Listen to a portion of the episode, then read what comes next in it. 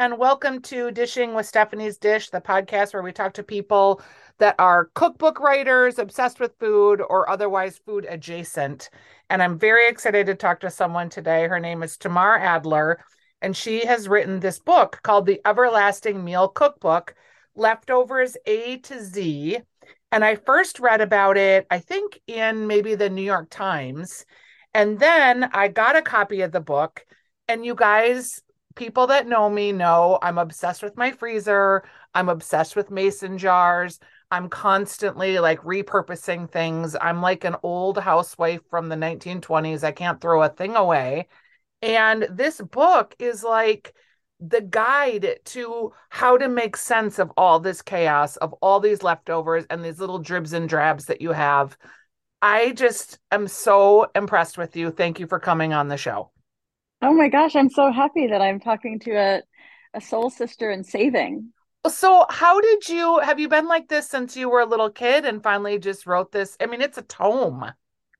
it is, and it's and I wanted it to be longer. I got my my publisher cut me off at some point. Uh, I haven't been like this. I mean, I've always liked saving things, and I've always, you know, been sort of into um you know things that were that had age to them or stories. But i think that this actually came from being a professional cook because um, i think contrary to what a lot of people think would be true professional cooks are amazing at using all of everything. And both what is done in restaurants and certainly what's done like for for diners but also what's done to serve the staff of a restaurant is is is always a version of either thinking ahead, so cooking something partway and then finishing the cooking, or um, making sure that you're cooking something in a way that lets you use it over the course of days, or making sure to eke all of the flavor out of anything that you have. So uh, it was being it was being a, a professional cook that kind of helped me realize that I could um, if I could put down on paper what so many of us already knew, but from years of of professional cooking, then I could kind of hand some of it off to home cooks. Yeah, and I think so during the pandemic, many people sort of rediscovered cooking and certainly their pantry and maybe things that their mom did or dad that they hadn't thought about that now all of a sudden you're at home and you can't run to the grocery store every day, you know, unless you're going to have the survival gauntlet because it was kind of a grim time. So we went back to some of this, like an example in here, you talk about moldy cheese. Well, you know, my mom just cut the mold off the cheese and we just kept going. Like she never missed a beat with it. But you take it further in like, zest and um uh different anything any ingredient that you have you can literally look up in this book you guys and she tells you like what to do with it. I mean my theory was if you have it why not use it? And i think remembering the pandemic is a really sort of smart point of orientation for uh, how to use this book and also how i wrote it because that was a time during which our all of our outlooks was if I have something, I'm going to use it because the the stakes of going out to get a new thing are just too high. Yeah. And right. And so like the stakes feel different now. Um, and they are different, but they're still stakes, right? It still takes a lot out of every person to go to the supermarket. I I find it like it takes a lot of energy and it takes like personal energy and planning and gas for the car and the standing in the line, like the whole thing. Plus, it costs money. So it's like if you have it, why not use it? And that is what I was trying to help people do in this book. And I'll just like an example that we I talked about on this podcast a while ago that I overcooked quinoa for a TV segment I was doing and I had all of this quinoa and I froze it in these little cubes, right? In the in the freezer. And I've been making bowls and I've still got all these cubes left. And I looked it up in your book and I can make a savory tart with the quinoa crust. I would have never thought of that. Oh yeah, that's great. Yeah. And then like obviously a quinoa salad, but you talk about making it crunchy by adding all of these other elements to it. And it just like I looked up quinoa and I was like, who would have thought to make a crust with that? Like that's how useful your book is. And it is called the Everlasting Meal Cookbook. I just want to make sure I repeat it. When you thought about organizing the book, like so that somebody like me who's got a cup of white beans left, and what do I do with that? Or right now I'm a wash in ham from Easter, you know, and oh, trying yeah. to think of creative ways to eat ham other than a ham sandwich and pea soup because I've already done those. How did you think about how to organize things? I well, okay. Before I answer the organization question, I just want to shout out um, to Emma McDowell, who is the person from whom I got the quinoa crust recipe, just because I don't want to take, you know, I just don't want to take credit. Yeah, I thought was sure. so, so brilliant, and I um and I definitely got the idea from her. And she she I think has a book out, and she has recipes on the internet all the time, and she's super great. Um, but I at first wanted to organize the whole book alphabetically. I thought that would be easiest. So just a A to Z, and you would look up quinoa under Q and um, beans under B, probably. Although then it's like, or do you look them up under cannellini? And it, you know, ham under H. But uh, I did that for the first draft, maybe two drafts of the book were just purely alphabetical with no other organizing principles. And I had a friend who always reads my drafts who said that it made for some really infelicitous neighbors. Like he didn't want, he didn't like reading about, he didn't like reading the word anchovy next to apple peel. He felt like it just made him want to close the book up and just not worry about either the anchovies yep. or the or the peels. peels. Yeah, nothing. He was like, it just, it like you know, and I, um, and at first I sort of bucked and I was like, but the whole point is that it's like a reference book. And, and then, um, and then I calmed down a little bit and I thought that's true. And that maybe a new, it's also not, you know, you do, you do kind of want there to be a category that you're searching in. Um, because that's, that is often how we use reference books too, you know? And so I right. decided to create larger um, leftovers categories, which I, it still can be, I think, confusing to somebody because we're so used to searching um, any culinary text by what we want to make, not by what we have. And I have had to remind people I'm the point if you look up a roast beef sandwich, I'm not giving you a recipe for a roast beef sandwich. I'm telling you what to do with the soggy half of roast beef sandwich you have left. Yes. Uh, and so that but that that creating those larger categories is how I ended up organizing it. So the first chapter is vegetables and it's leftover vegetables. The second is um, fruits and nuts, and it's you know overripe, underripe, etc., and leftovers of all. Um, there's leftover bread, leftover rice and grain. I mean rice and beans, uh, leftover stuffed doughs, which is kind of a hard category to, to come up with, but it kind of made sense to me.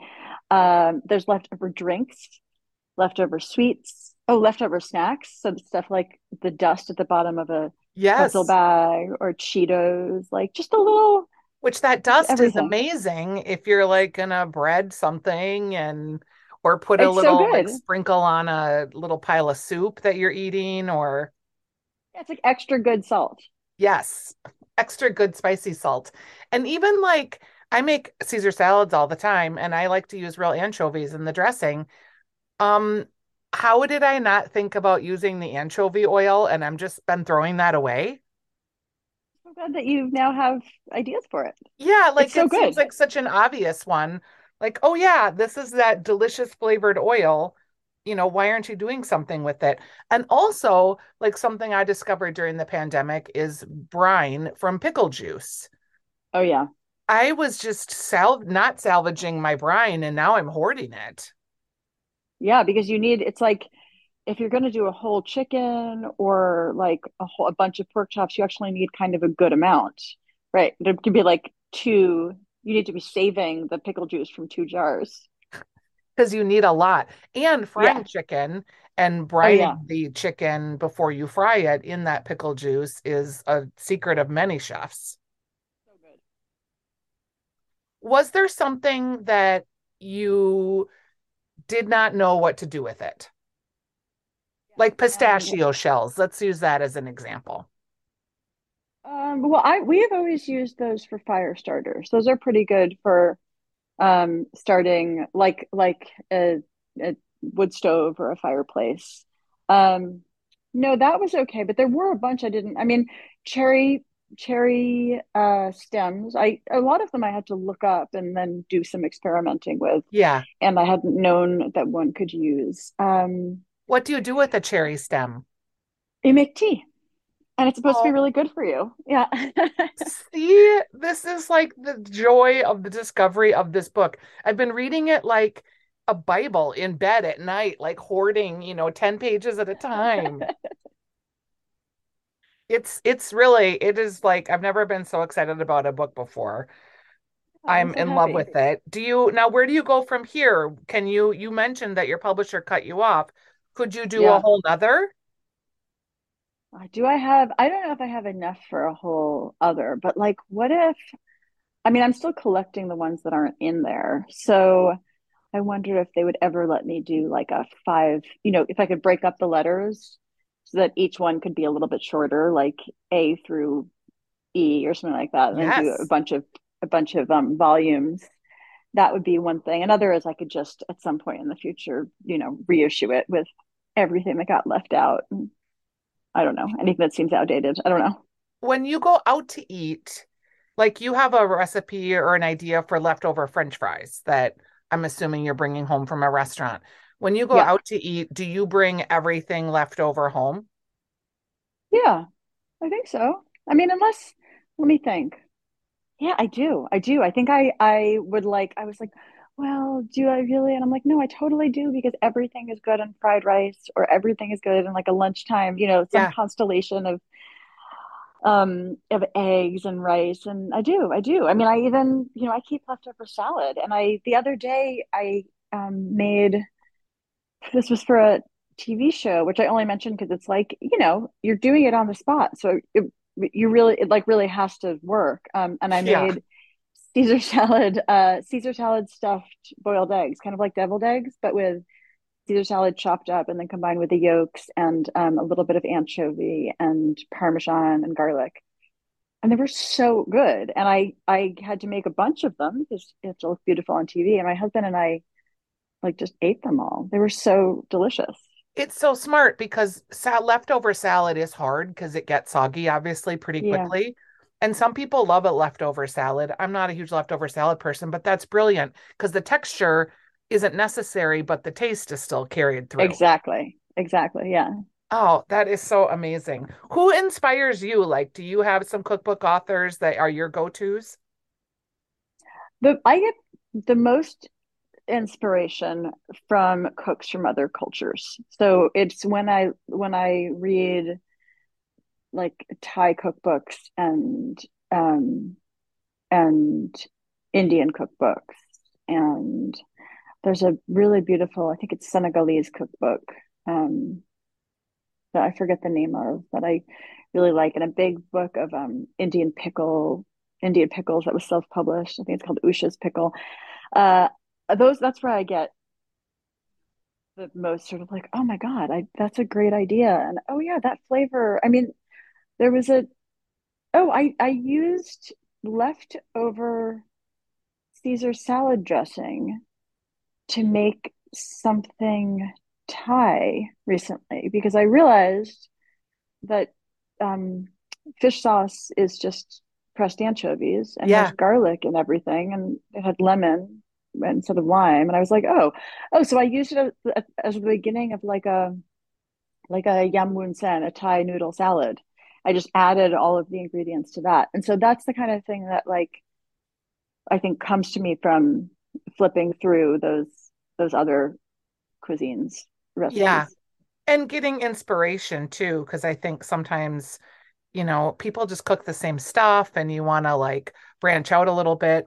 Um, strawberry leaves who knew that you should be eating those in salads? I did not. I didn't. I did not either. My friend Wes told me that. He's like, that's what I always do. Yeah, I had no idea. And so much of this too is forageable. Like you know, like a strawberry leaf, there there's wild strawberries all over my woods, and I could not always get the strawberries because the bears get them first, but you know, I could get the leaves and make something cool out of that. So that's fun. Yeah. Yeah.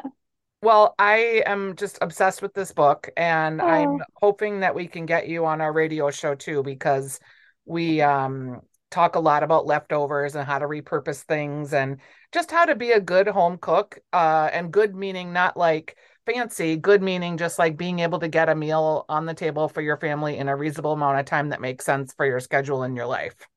Because here, here. there's just so many that's what ideas here.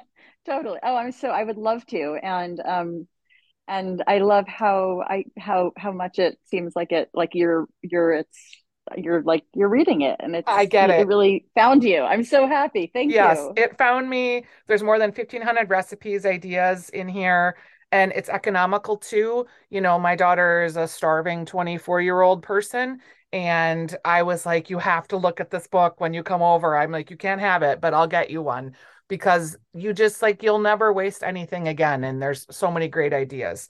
Tamara, I just love it. Thank you so much. Thank you so much. Take care. Absolutely. And pick up the book, The Everlasting Meal Cookbook. Do you have a newsletter too? I think I saw maybe. I don't. I don't. I don't. I just Okay. have books and Instagram just books and Instagram's plenty, right? It's a lot to keep for up with. now. Yeah. Yeah, exactly. All right. Uh, thank you for being my guest today. I appreciate it. Stephanie, bye. Okay, bye bye.